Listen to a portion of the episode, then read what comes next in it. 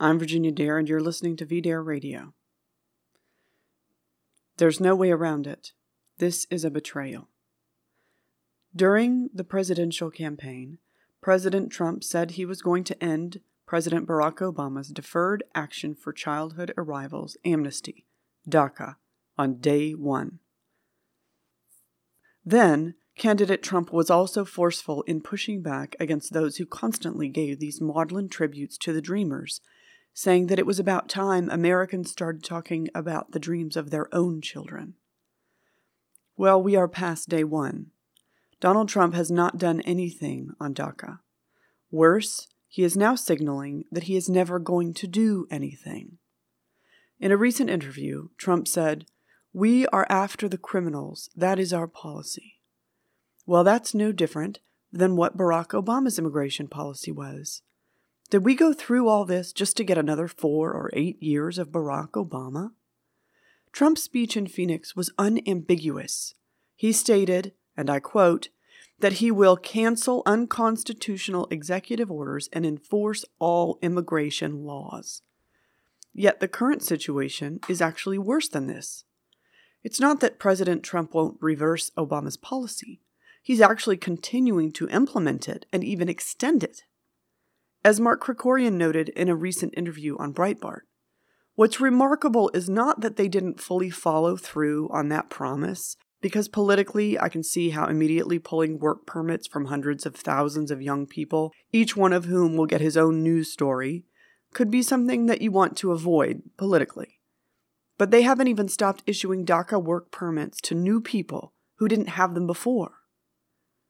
As VDare.com has repeatedly pointed out, there is great reason to be concerned about Department of Homeland Security John Kelly. Donald Trump has a bad habit of deferring to generals thinking them automatically tough guys who don't put up with PC. But this is no longer true. As Hannibal Bateman noted in an important article, many, especially those on the right, tend to view the military through rose colored glasses. But it's been just as infected by cultural Marxism as any other major American institution.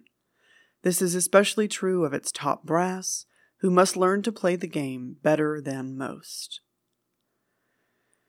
The first sign Donald Trump would disappoint us came when he put General Kelly as head of DHS instead of Chris Kobach.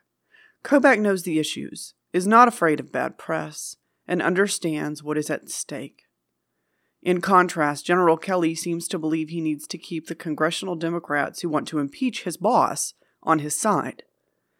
He also is seemingly determined to avoid bad press, especially on DACA.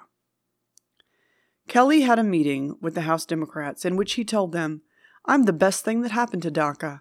It is still on the books. He also reportedly told them, If you don't like the laws we are enforcing, and I don't like many of them, please, please, please change the law. It's absurd to think of an adult male talking this way, let alone the General of the United States Marine Corps.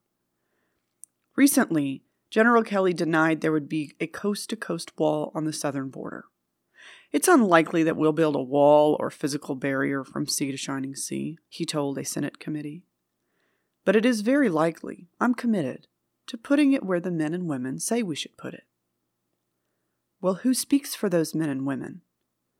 Presumably, that's the Commissioner of Customs and Border Protection, the parent agency of the Border Patrol, and Donald Trump picked Kevin McAleenan, an Obama holdover who, as Brandon Darby reported, actively assisted efforts in the last administration to make the border less secure. Border Patrol agents, those whom Donald Trump promised he would never let down, are calling it a huge betrayal. Personnel is policy. By choosing General Kelly and now Kevin McAleenan, President Trump is signaling that he is taking his immigration patriot supporters for granted.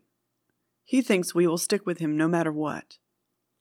Well, he might be able to shoot someone on Fifth Avenue and not lose support, but if he caves on immigration and amnesty, he'll find his supporters are much more loyal to the cause than to the man. President Trump is continuing to hold rallies around the country, including a recent one in Pennsylvania. The next time he holds a rally, I'm hoping we see some end DACA signs.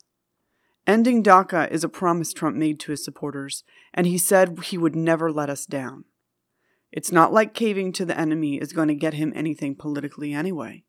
It's not the job of Trump voters to support him no matter what. It's their job to hold him accountable and to ensure he keeps his promises. After all, he promised he would never let us down, and he's doing it now. And for what? Message to Donald Trump no one will give you any credit for weakness.